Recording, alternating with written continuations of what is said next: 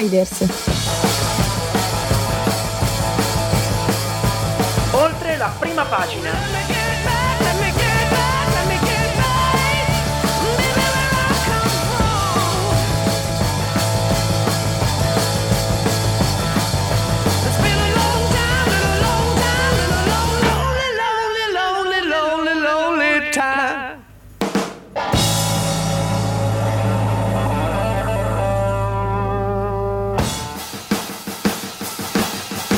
E bentornati a tutti, siamo su Radio Yulm e questo è Insiders, oltre la prima pagina, sono le 18.09 e qui con voi c'è come sempre Alice. E Umberto. va bene, va bene, siamo carichi anche per questa nuova puntata. siamo carichi? Siamo carichissimi per questa nuova puntata, ricca come al solito di contenuti dove speriamo di tenervi compagnia, ecco. Per un po' di, di tempo. Siamo un pochino in ritardo, ma non, Vabbè, non dipendeva da perdona- noi. Perdonateci, Ci dai. per- ascolterete un pochino per un pochino più di tempo. Di cosa parliamo questa sera, Alice? Parliamo, notizia principale, Ellie Schlein, guida del PD, una notizia freschissima e ci addentreremo a scoprire particolari, come al solito andremo oltre la prima pagina, scusate dovete, dovete accettare questa, questa Eh, cosa. bisog- bisogna giocare un pochino così il sottotitolo. Poi abbiamo che gelida manina. Mi Quindi verrebbe parli- voglia di cantarla, ma non ho voglia non di spaccare mi sembra il caso, parleremo quindi della scala e infine torna Ambientiamoci e parliamo di eh, siccità che purtroppo colpisce ancora non solo l'Italia ma tutta l'Europa. Soprattutto lo fa a eh, cosa sia? Ah no, siamo già a marzo. Primo marzo. Primo signor- marzo, Primo marzo, per come, me siamo ancora a febbraio. meglio il mese se non con una puntata di Insiders? Beh, avrei un po' di proposte, però eh, va bene. Comunque, eh, intanto ricordiamo a tutti gli ascoltatori di seguirci sui social, Esatto. in particolare su Instagram, Radio Yulm, per partecipare ai nostri sondaggi che, come sempre, lo sapete, non c'è bisogno che ve lo dica io, sono fondamentali per costruire le nostre Puntate. puntate. E per ora direi che possiamo iniziare ad addentrarci nel nostro panorama sonoro di questa, di questa sera. Una canzone che ha qualche anno, direi ormai Canzone potente. potente comunisti col Rolex. Al borghese viene rabbia quando il proletario sbanca Ti guarda come Salvini guarda un tunisino che si è fatto mi spadaglia. Io dico sempre a Fedez non farti selfie in barca Che poi vengono i ladri o gli ispettori di Equitalia. Nascondi i tuoi risparmi come amanti minorenni O giornalisti poi ti prendono a testate indipendenti. Piacere a quelli è una questione di design Fatti una vigna sui castelli non l'attico a City Life Fare il vino mio è culturalmente corretto Gelato bio sponsor politicamente cornetto Solo auto elettrica o bicicletta. J-Ax non si comprerà il Mercedes Non si monterà la Tesla. Mi faccio certi viaggi. Io la Bosca e la Guzzanti In piscina con i tacchi. Rifonderò lotta continua con Gianluca Vacchi Perché la testera del Rotary è da poveracci. Conosco più di un punk a bestia col papà avvocato Che fa finta d'essere povero perché non lo è mai stato. Io mi contraddico come un pacifista armato. Sono partito comunista ma non ci sono arrivato. Che Guevara e Fidel Castro facevano collezione di motociclette inglesi di Rolex. E il cuore di un punk rocker vuole la rivoluzione Però si innamora di una top model. Basta rap, rock, house, pompo manu, ciao sul Range Rover. Banditi fermi dalla cover. Canto bella ciao, bella ciao, ciao, bella ciao yeah. Ferro si è comprato l'attico di fianco a Fedez. Con i soldi risparmiati a cena con il fisco inglese. Io che si apro un conto a Tokyo parte la caccia alle streghe. Anche se in conferenza stampa dico Sono giapponese E il pubblico odia il povero che diventa borghese. Non le storie sui governi delle larghe banche intese. L'esclusiva all'incoerenza è solo della santa sede Che può fare l'elemosina girando col Mercedes. Ho visto Paolo Prosio con Briatore In una chiesa offshore riscoprire il senso della religione Ormai non ha più senso fare l'imprenditore Tanto vale aprire un'agenzia viaggi per Meggiugorie Figlio di un'impiegata che a 40 anni ha perso il posto sono fatto i soldi con la penna e un po' di inchiostro. Dovrei fare come il Giova, miliardario sotto costo Fare il vegano e poi mangiare la bresaola di nascosto. Come Fred Vargas, tifavo per Battisti. Ma Lucio come Berlinguer citavo sempre Marx. Ma Grucio, navigo nell'oro dopo sacrifici e stress. Sono Colombo alla scoperta dell'American Express. Che Guevara e Fidel Castro facevano collezione di motociclette inglesi e di Rolex E il cuore di un punk rocker vuole la rivoluzione Però si innamora di una top model Basta rap, rock, house, pompo manu, ciao sul Range Rover Banditi fermi dalla cover Canto bella ciao, bella ciao, ciao, bella ciao yeah. Comunisti Bella ciao, bella ciao, ciao, bella ciao yeah. Comunisti Bella ciao, bella ciao, ciao, bella ciao. La verità è che io non ce la farò mai a fare parte di un'elite. Sono pacchiano e pretenzioso, sono radical kitsch. Zero tata francese, andavo a casa di mio nonno Piena d'animali imbalsamati come nei film horror. Che poi i nuovi comunisti sono infatti il re del lusso Ma non noto del disprezzo verso un magnate russo. Faccio le foto coi tuoi figli che mi strappano i vestiti. È vero, siamo comunisti, mangiati dai bambini. La verità è che certa gente ti odia sempre Tanto vale farsi odiare facendo quello che ami veramente. Perché in fondo il mio ideale è il socialismo reale Quello sempre più social e sempre meno sociale. Che Guevara e Fidel Castro facevano collezione di motociclette inglesi e di Rolex. Ed il cuore di un punk vuole la rivoluzione Però si innamora di una top model. Basta rap, rock, house, poco manu, ciao sul Range Rover. Banditi fermi la corre Canto bella ciao, bella ciao, ciao, bella ciao yeah. E questi erano Fedez e J-Ax con eh, Comunisti con Rolex, eh, canzone che ha qualche annetto e che Vabbè. ci introduce al nostro primo Sì. argomento di oggi, in realtà Alice carissima. Assolutamente sì, perché parliamo di Ellie Schlein alla guida del PD. Eh, un nuovo corso oppure fine dei giochi? Eh, eh, eh, eh. basta. Bella, dom- bella domanda, è una domanda, è una domanda interessante, anche perché eh, diciamo c'era molto hype per queste primarie Sì. del PD. eh. È finita l'era Letta, Esatto. è iniziata l'era Schlein, domenica 26 febbraio Sì. si sono tenute le primarie del Partito Democratico, ha trionfato la 38enne eh, Ellie Schlein contro invece il presidente dell'Emilia Esatto. Romagna eh, Stefano Bonaccini. Esatto, un risultato in realtà que- quello di queste, prime, di queste primarie che in realtà fa riflettere, fa riflettere molto perché in primis riflettiamo a livello interno perché nel primo turno delle, delle primarie Bonaccini aveva stravinto, aveva quasi 20 punti di vantaggio Mm. sulla, sulla Schlein e in quel turno potevano votare soltanto però gli iscritti al partito, cosa Esatto. molto molto rilevante. Domenica infatti invece poteva votare chiunque, anche i privati cittadini e questo ha consentito a, a Ellie, chiamiamola così Ellie mi piace di più, di riguadagnare quei 20 punti di, di stacco per arrivare al 56,8% delle preferenze. Esatto, quindi mh, ovviamente eh, una vittoria che è stata subito definita schiacciante, ma che Sì. fa riflettere già Fa di per sé, riflettere, perché sì. di fatto poi ci torneremo, ma lei è stata eletta Sì. non dai membri Non del dai Partito membri del partito, esatto. Quindi magari dagli elettori, questo sì, però non da chi fa parte di No. quel partito. Ora, qualcuno potrebbe chiedersi perché eh, queste primarie del PD fossero così importanti, e in realtà è anche questo che vi abbiamo chiesto, la Sì. prima delle domande nei nostri sondaggi di questa settimana. Vi abbiamo proprio chiesto se aveste Esatto. seguito queste primarie e il 60,3% di voi le ha Sì. seguite, quindi comunque anche voi vi siete, vi siete La interessati. sì. E il- il- Erano importanti perché? Perché il PD è il principale partito dell'opposizione, è Sì. la guida dell'opposizione, oltre che cuore del centro-sinistra italiano.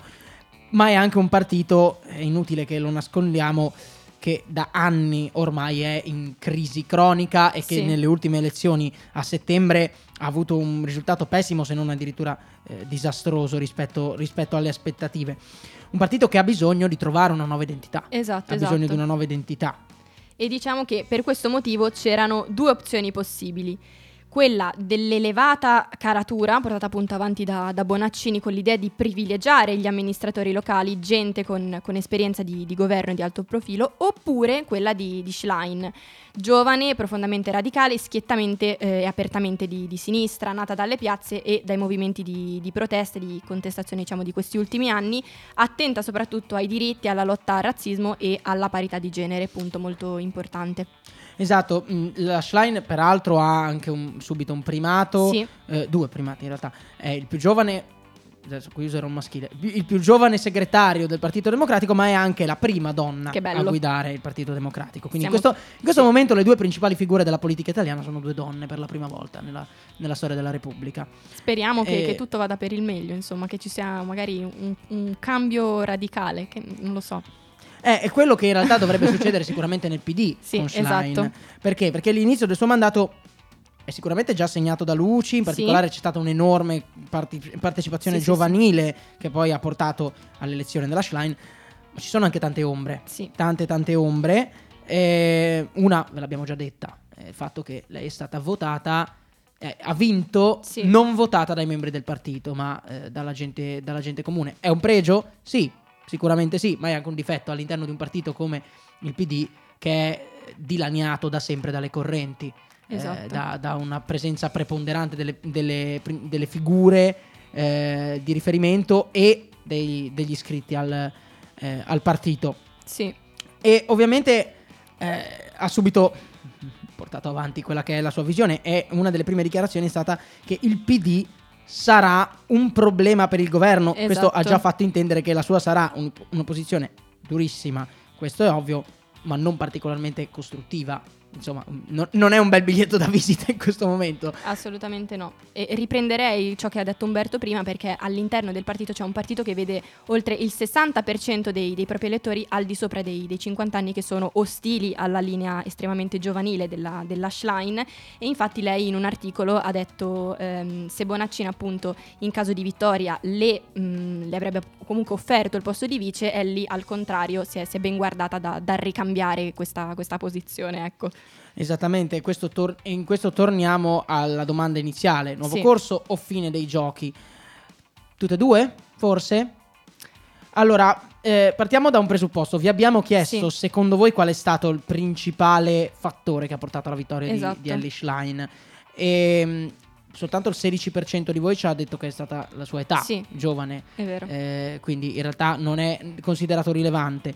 Il 36% ha parlato delle idee, Sì, radicali. poli- radicali, innovative, Sì, ma, e qui devo dire la verità, mi sono stupito, la maggioranza. la maggioranza, il 48%, ha detto il suo essere donna, Sì. che potrebbe essere da un certo punto di vista un pregio, come abbiamo già detto, Sì. perché comunque è la prima, ma anche un po' un difetto, perché è, è stata messa lì, secondo il 48% di voi, solo per Solo questo e non per le donna. idee, e questo è un attimo complicato per il partito di opposizione che invece dovrebbe Sì. puntare sulle idee. Ma tra l'altro anche dalle opposizioni si è parlato della sua un po' natura radica- radical chic, ecco, perché il, il brano che abbiamo messo prima Esatto, non era, non era è- casuale. Esatto, qui c'è un, un ponte di collegamento perché la Schlein viene da una famiglia svizzera di ceto comunque piuttosto elevato di docenti universitari e comunque ha studiato in scuole frequentate dall'alta borghesia ed è appunto da molti stata criticata e nominata come figlia di papà oppure una comunista con Rolex da qui Appunto, per il tornare motivo- a Fedez e J-Ax. motivo della, della canzone, ecco, e eh, in realtà le- è stata criticata per quale motivo? Una delle critiche che si può leggere sui social è si riempie la bocca di frasi di sinistra, ma quando arriva il momento di dimostrare di esserlo, si ricorda di essere eh, incredibilmente a favore del capitalismo. Adesso Adesso sì, vai, poi Sembra su questo po', potremo eh, dire 1500 eccessivo, cose. però- Assolutamente. Eh, però effettivamente è e questo è indicativo di dove probabilmente sta andando eh, dove sta andando il PD. E vorrei Sì. partire per questa piccola analisi di dove sta andando il PD con un commento che ci ha lasciato Gabriele, certo. che ci ha scritto che il, P- il giorno dopo, ovviamente, che, che, insomma, Sì. questo era avvenuto, il PD si è svegliato non più DC. Perché ha scritto questo? Perché il PD di fatto è l'erede della democrazia cristiana, il grande partito che raccoglie tante correnti e tante anime. La democrazia cristiana era centrista, il Partito Democratico è più a sinistra, però ha in sé un cuore moderato il PD. La linea di Bonaccini è una linea moderata che strizza l'occhio agli elettori del centro. Schlein è molto a sinistra all'interno del partito Sì. e quindi il PD con lei non può più essere DC. Tanto che, peraltro, una delle prime defezioni, perché ovviamente poi eh, Mhm. qualcuno ha iniziato a lasciare il partito non contento della, della situazione, è stata dell'ala cattolica del PD. Mm. Quindi anche questo non è, non è un caso. Il compito della nuova segretaria era già abbastanza Già arduo. Sì, sì, sì, perché do- avrebbe dovuto risollevare un, P- un PD in crisi che era già cronica e ritornare a, con- a contare effettivamente nella scena politica italiana e ancora troviamo delle fonti che dicono che il suo obiettivo era quello di costruire una forza di sinistra capace di non essere appunto la minoranza, ma di aggregare intorno a sé con una vocazione maggioritaria, ecco, con forze sufficienti a governare il paese. Però viene inevitabile chiedersi se la sua elezione appunto della Schlein sia stata effettivamente la, la cosa giusta. Eh, eh, in realtà è quello che anche molte, molti chiamiamoli studiosi, comunque esperti di politica si stanno, Si stanno chiedendo, chiedendo, in questi sì. giorni e ce l'avete chiesto anche voi perché Mauro ha risposto alle nostre storie chiedendo proprio ma quali saranno i contraccolpi all'interno del PD. Poi ci sono anche Francesco e Monica che si sono detti entrambi eh, molto contenti di questa Sì. nomina, essendo giovani, quindi comunque giovani tendenzialmente sono contenti di questa cosa. Sì. Ehm, quali sono le proiezioni? Le proiezioni suggeriscono che il PD probabilmente calerà. Calerà. sì. Calerà in maniera anche abbastanza repentina nei, nei sondaggi, diciamo, nel gradimento. Mhm. Perché? Perché l'elettorato più anziano e tendenzialmente anche più moderato eh, si allontanerà da un partito che piano piano, già da adesso, si sta andando a polarizzare Sì. sempre più a sinistra. E in questo modo, allontanandosi dal centro, che cosa potrebbe succedere? Potrebbe succedere che il pubblico di elettori giovani aumenterà. Sì. E quindi sicuramente ci sarà un ricambio, ma non sufficiente a bilanciare quel 60% di anziani che, Esatto. eh, insomma, la, la Schlein non è che la amino particolarmente. Esatto, quindi da qui gli scenari che, che potremmo avere di fronte sono principalmente due, o qualcosa di nuovo, di Mm. nuovo probabilmente non più il PD eh, che riuscirà a fare diciamo da contrappeso alla forza enorme della destra di, di Fratelli d'Italia, oppure un, un movimento piccolo, comunque insieme ad altri, che potrebbe diciamo avvicinarsi a chi a questo punto potrebbe diventare il vero padrone dell'opposizione, cioè il Movimento 5 Stelle. Tant'è Eh. che la stessa Schlein ha eh, dichiarato che con i 5 Stelle spera eh, si potrà appunto lavorare eh, insieme, lo pensa oggi, lo pensava ieri e lo penserà domani, però diciamo che bisogna stare comunque attenti a eh, ciò che riguarda le questioni sul sostegno all'Ucraina. All'Ucraina, esatto, perché questo è un punto cardine. I 5 Stelle non fanno mistero dell'essere contrari alle- agli aiuti militari eh, a Kiev e la stessa Schlein eh, in campagna elettorale o non parlava o qualche volta ha fatto intuire Mhm. che sarebbe il caso di cambiare linea. È quindi molto vicina alla posizione Sì. dei 5 Stelle. Il rischio, in questo senso, è che questa, questa nuova formazione più giovane di sinistra non sia sufficiente a fare l'opposizione ed è per questo che eh, entra- diciamo, vengono tirate in ballo i 5 Stelle. Certo, a fare aggregazioni. Perché banalmente si uniranno, cioè n- beh, non a livello No, partitico, certo. però a livello di coalizione. Certo, certo. Si andranno a unire, ma il PD sarà spezzato, non avrà il adesso non ricordo quanto avessero preso a, a settembre, però mi sembra fosse intorno al 16-17%. Non sarà più il 17%, sarà il eh, 8, mettiamo che sia la metà, 8%. E quell'altro 8% dove andrà? Quello moderato. Presumibilmente o in un partito nuovo Sì. o su Calenda, che però abbiamo visto in questi mesi in alcuni casi si è avvicinato anche un po' al governo di centrodestra, quindi Sì. il rischio paradossalmente è che riscoprendosi di sinistra il PD vada a ridurre il peso della sinistra. È, una- è un paradosso.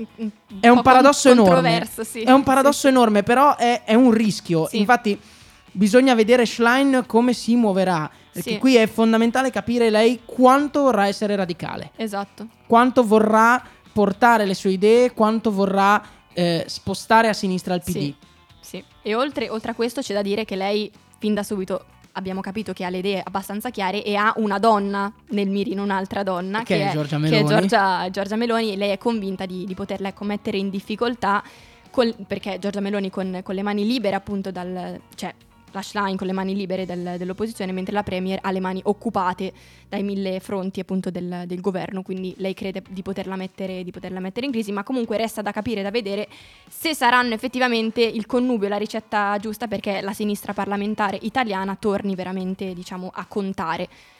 Possiamo solo, solo aspettare. Dobbiamo vedere. aspettare, aspettare soprattutto di capire quale sarà il nuovo gruppo dirigente Sì. del PD. Si stanno facendo un po' di nomi, bisogna capire quanti effettivamente entreranno, quanto l'elettorato li accetterà. E soprattutto ricordiamo che l'Ashline ha di fronte a sé un orizzonte lungo 12 mesi, ecco, Esatto. che le se- quello che lo separa dalle elezioni europee.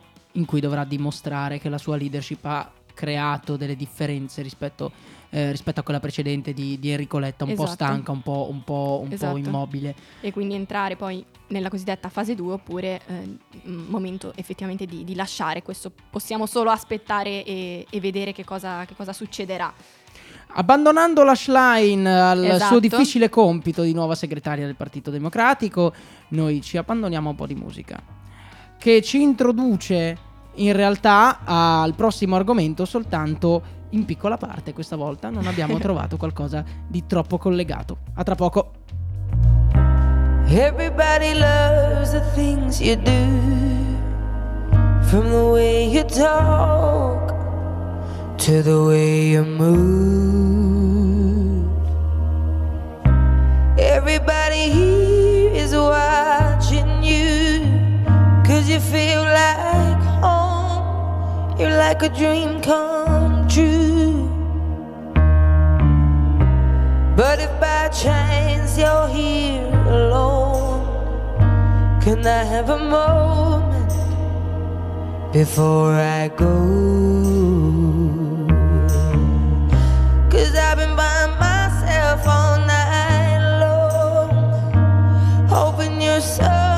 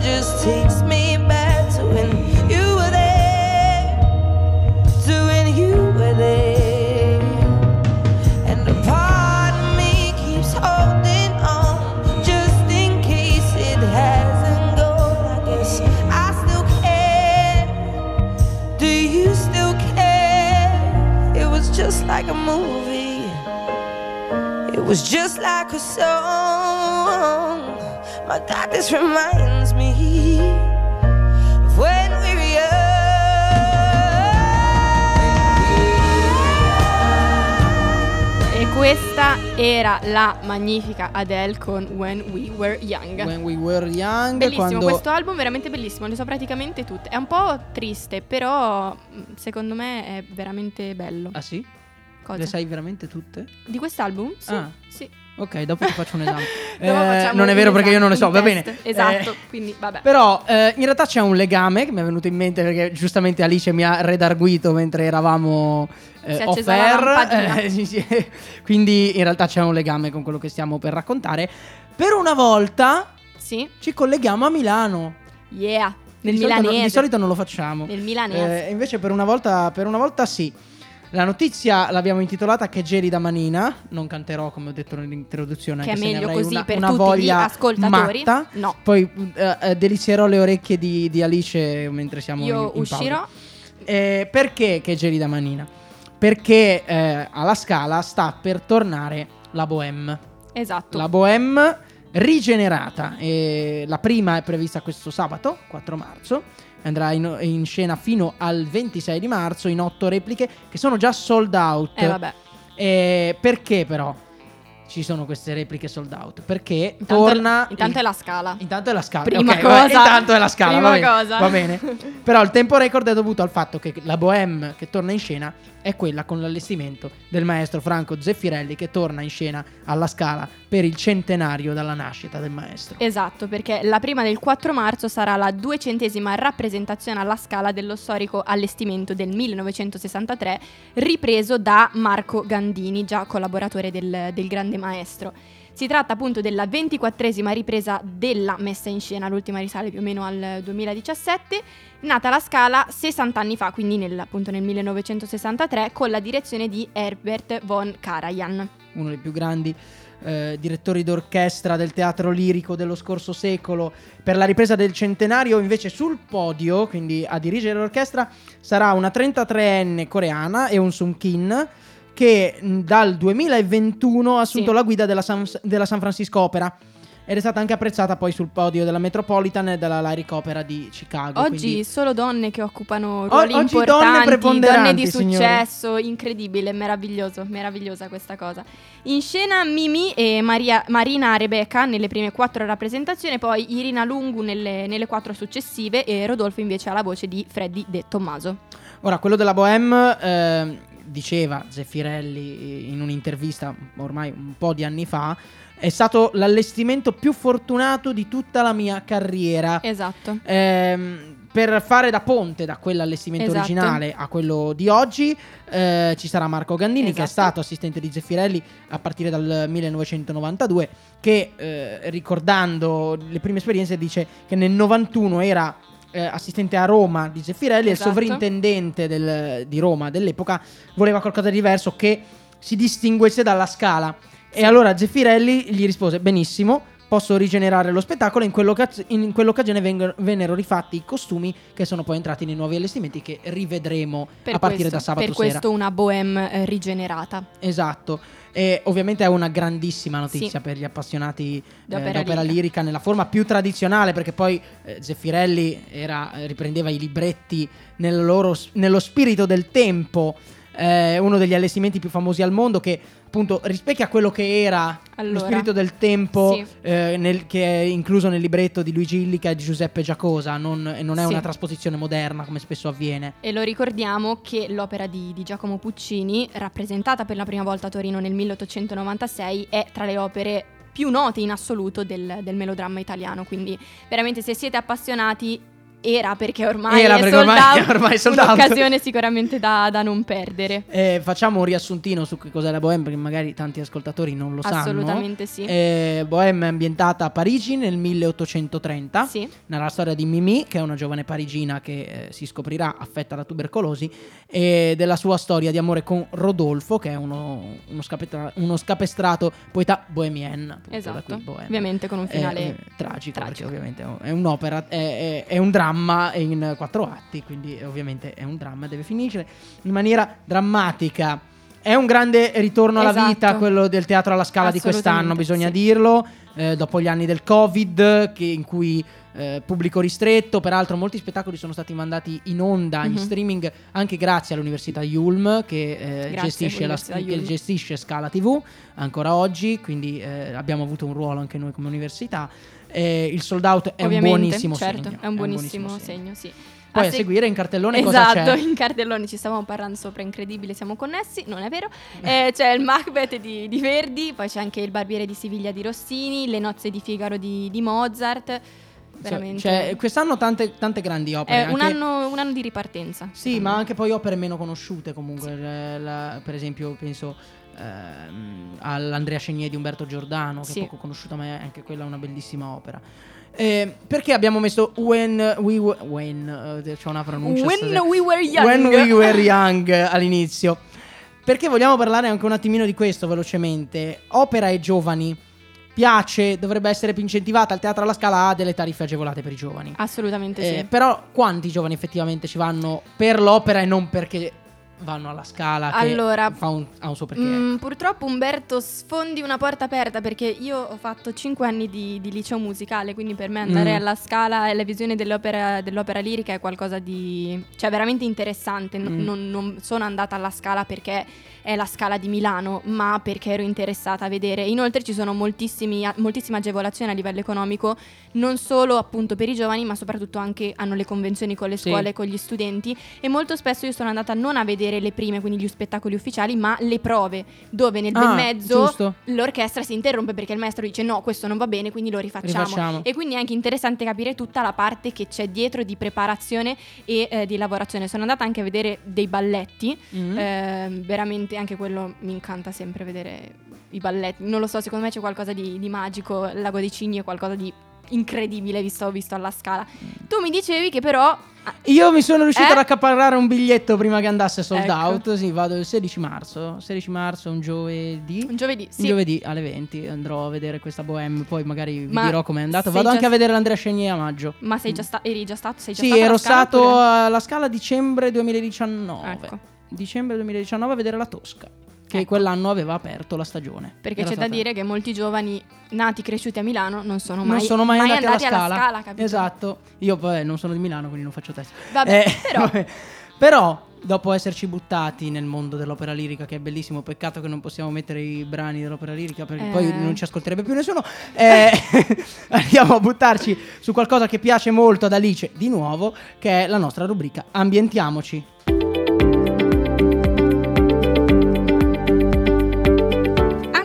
Ambientiamoci. Quindi di che cosa ci parli oggi Eh, Alice per purtroppo la siccità colpisce ancora, amici, non Ecco. solo in Italia ma anche in Europa, però soprattutto in Italia. Perché tu porti sempre cattive notizie con Io porto il realismo, cerco di far aprire gli occhi alla gente su quello che succede attorno a loro. Noi di Insiders in realtà ne avevamo già parlato, avevamo già affrontato questo argomento nel 2022 con la speranza che la situazione siccità non si ripresentasse, E ma invece a sono, marzo. sono di nuovo qua perché il quadro ambientale appunto degli ultimi anni non è dei migliori e diciamo che ce ne siamo accorti banalmente la scorsa estate che è stata una delle più calde di- in assoluto e di sempre. Come già sappiamo la siccità può verificarsi in realtà in tutte le regioni climatiche ed è legata al concetto di deficit idrico temporaneo, ma effettivamente a quali rischi l'Italia in questo momento sta andando incontro in questo appena inoltrato 2000 2023?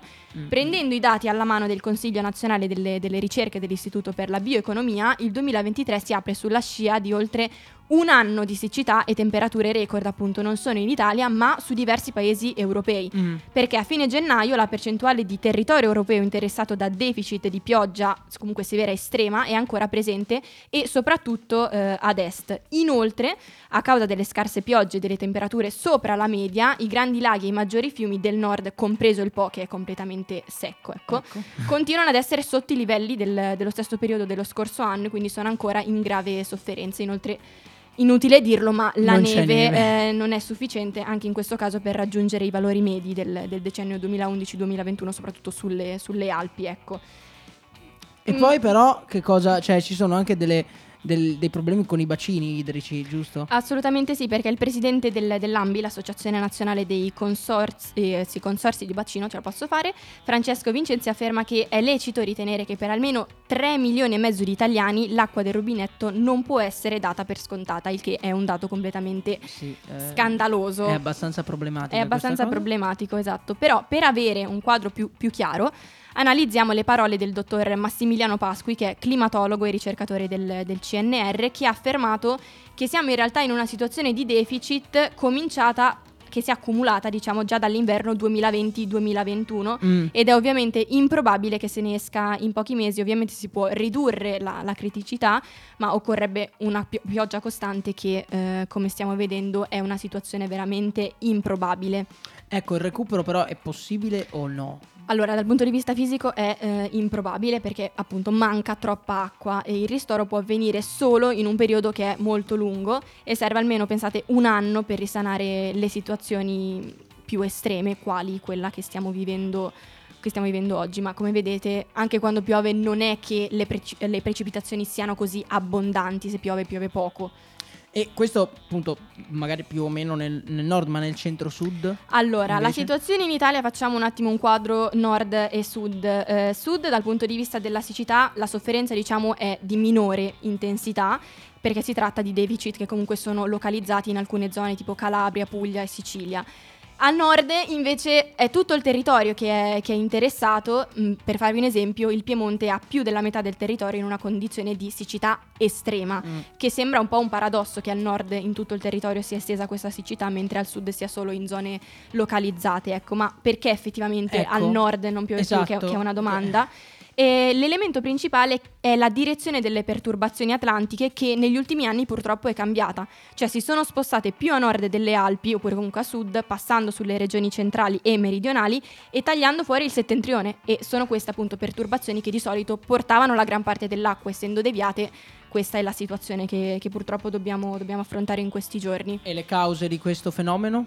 Ovviamente ci sono cause sia globali che locali, diciamo le cause globali eh, vanno ricondotte alla forte anomalia climatica presente diciamo nel, nel Pacifico dall'altra parte del pianeta e più vicino a noi in realtà registriamo un innalzamento delle temperature nel Mediterraneo, basta pensare che la temperatura del mar Mediterraneo nella scorsa estate era più alta di 4 gradi centigradi. Io sono stata a Lampedusa che vabbè è un po' è È un a sud, un'estremità, sì. però il mare era a 4 gradi sopra, sopra la media e loro veramente anche eh, le persone dell'isola erano estrefatte dal, dal caldo effettivo della, della tem- e la temperatura dell'acqua.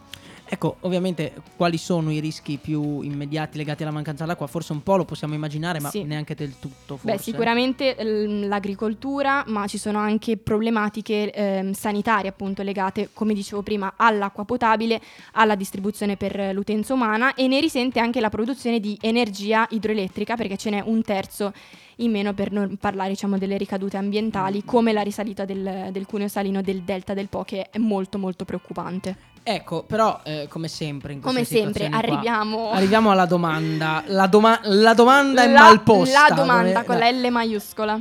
È colpa dell'uomo o della natura? Ti dirò, mm, ti dirò, ognuno fa un po' la, la sua parte perché dal, mm, diciamo, il cambiamento di tipo antropico è sicuramente evidente dovuto al surriscaldamento globale e mm, cioè ormai lo sapete ve ne ho parlato in tutte le salse ma eh, quindi questa è colpa prevalentemente nostra.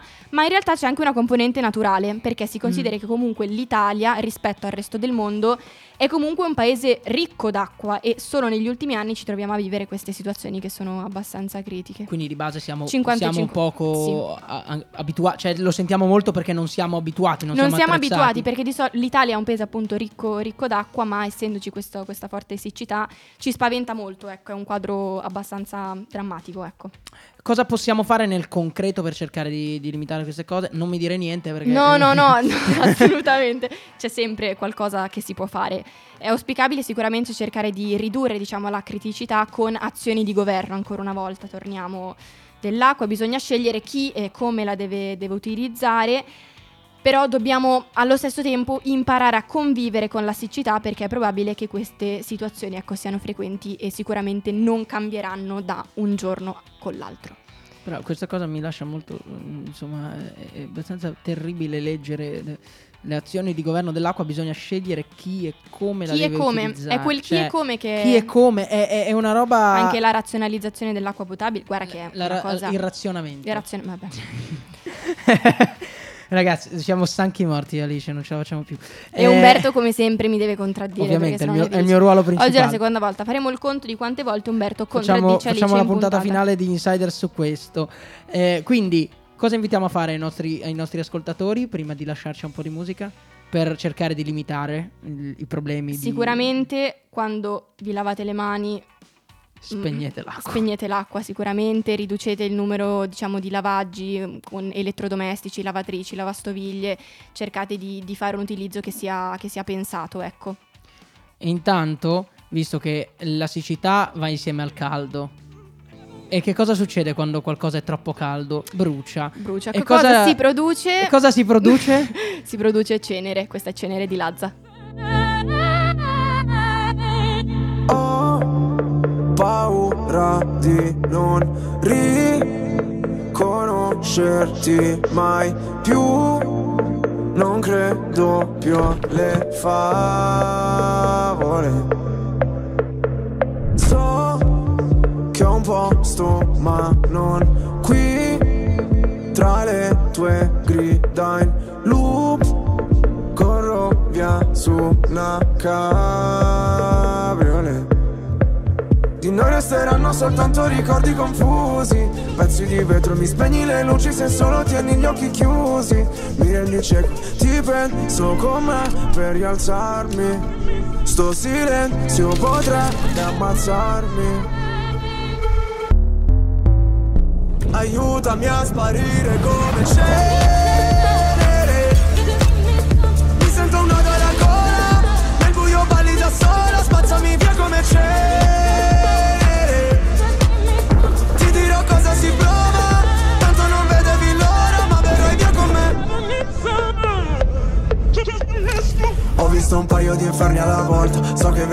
così ti impressiona. Primo in classifica ma non mi importa. Mi sento l'ultimo come persona. L'ultima volta che ho fatto un pronostico È andata a finire che mi sono arreso. Sai che detesto che citi l'oroscopo Ma non sai quanto con me ci abbia preso. Ti prego abbassa la voce. O da sta casa ci cacciano proprio. Ormai nemmeno facciamo l'amore. Direi piuttosto che facciamo l'odio. Ora ti sento distante. Io schifo il mondo e tu guardi. Cercavo una verità che è sempre in mano ai bugiardi. Aiutami a sparire come cenere.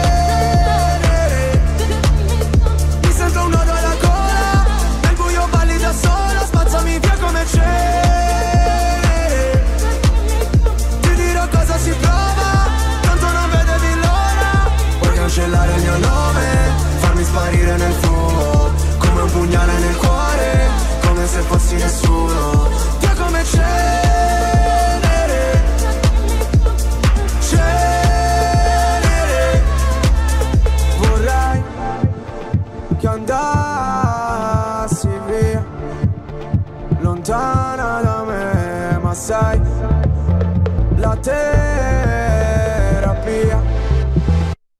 Rinasceremo insieme dalla cenere Mi sento un nodo alla gola Nel buio balli da sola Bella che mi sembri venere Scendi che il tempo non vola Sono qua sotto da un'ora. Tu sei più calda del sole Io invece freddo mercurio. Lasciamo quelle parole Dimenticate nel buio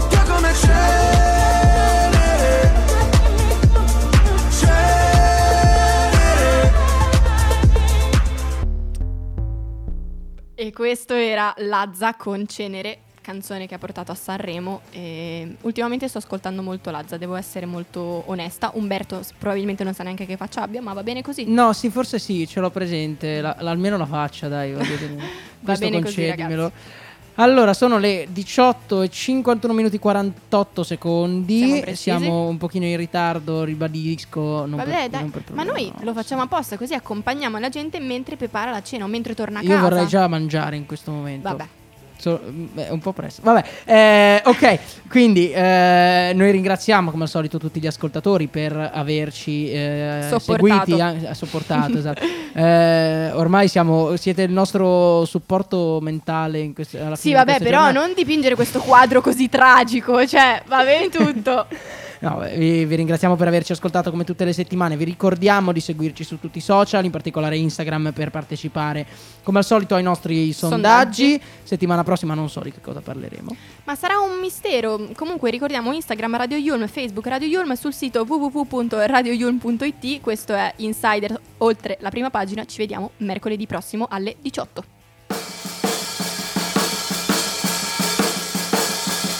Insiders. La prima pagina.